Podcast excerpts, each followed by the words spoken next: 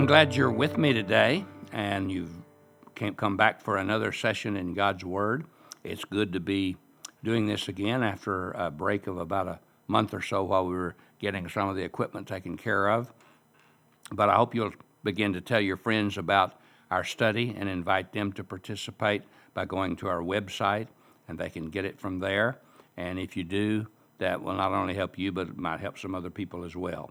Now, we're studying the book of 1 Samuel, as you know, if you've been listening, and we're in the latter part of the second chapter, and we've discovered that Eli the priest has failed to discipline his sons, who are now priests too, and they're ungodly, they're immoral, and they're not what God wants.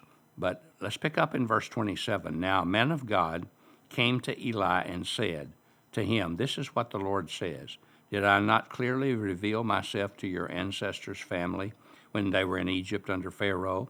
I chose your ancestor out of the, all the tribes of Israel to be my priest, to go up to my altar to burn incense and to wear an ephod in my presence.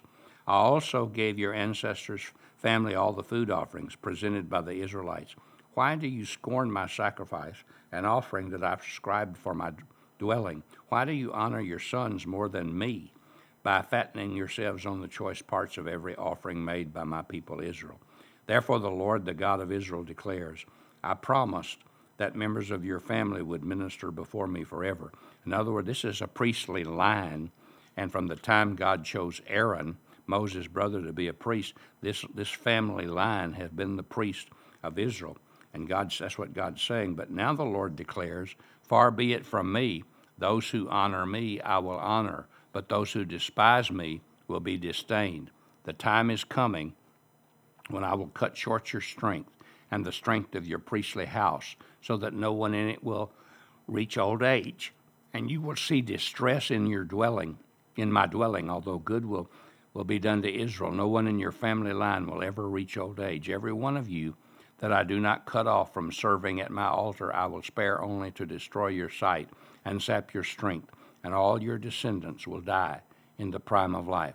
And what happens to your two sons, Hophni and Phinehas, will be assigned to you they will both die on the same day.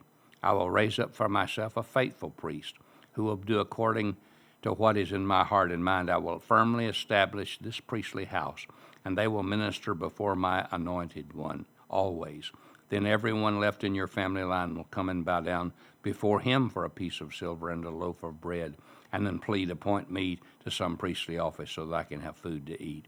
What this unknown prophet comes to Eli to say is, You forfeited your right for your family to continue to be the priests of Israel because of the, the lack of discipline you've had on your sons. And because of their ungodly lives, I'm cutting off the line. I'm going to start a new line. Samuel actually became the new priest and judge and prophet that God put in their place. And he said, Your sons are going to die and there's not going to be anybody else in your family that's going to be in the priesthood. It's a, it was a really tough blow, I'm sure, that God spoke through this prophet to Eli the priest. I'm sure he was heartbroken, but he knew it was true. There wasn't anything he could say that would would help him out. There was no there was no you know response that he could make. Well, that's not fair because he knew it was exactly what was fair. There was nothing he could say about this is terrible. We don't deserve this, but he knew they did. So that's kind of the way it stood. And uh, so God was preparing a special person, Samuel, to take the responsibilities of being the spiritual leader of the people of Israel. And notice how God called Samuel to do that in the third chapter. We're ready to start verse 1. The boy Samuel ministered before the Lord under Eli. In those days, the word of the Lord was rare. There were not many visions. That is, it was a time of low spiritual life in the land of Israel. Not very many people were really seeking the Lord. Not very many people were really trusting God and depending on Him. And because of that, God's, God's word uh, was not spoken to very many people. But notice one night Eli, whose lives were, whose eyes were becoming so weak that he could barely see, was lying down in his usual place. The lamp of God had not gone out, and Samuel was lying down in the house of the Lord, where the ark of God was. Then the Lord called Samuel. Samuel answered, Here am I. And he ran to Eli and said, Here I am. You called me. But Eli said, I did not call. Go back and lie down. So he went and lay down. Again, the Lord called Samuel. And Samuel got up and went to Eli and said, Here I am. You called me. My son, Eli said, I did not call. Go back and lie down. Now Samuel did not yet know the Lord. The word of the Lord had not yet been revealed to him. He did not have the depths of the personal relationship with God. He loved God and served God. But now he was going to come into a relationship with God as a young boy that was greater than anything he'd ever experienced before.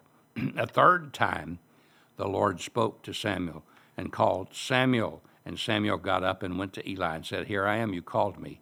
Then Eli realized that the Lord was calling the boy.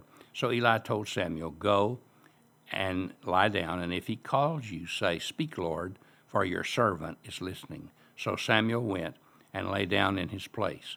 The Lord came and stood there, calling as at other times, Samuel, Samuel. Then Samuel said, Speak, for your Lord, for speak, Lord, for your servant is listening. What a great word for us this is. When Samuel realized that God wanted to speak to him, he said, Speak, Lord, your servant is listening. Sometimes we're so busy telling God what he ought to do and how he ought to meet our needs and solve our problems that we don't listen. God speaks to us if we listen. He speaks through his word, particularly, and he speaks in other ways, sometimes in our hearts and through other people. But God wants us to realize that He can speak to us.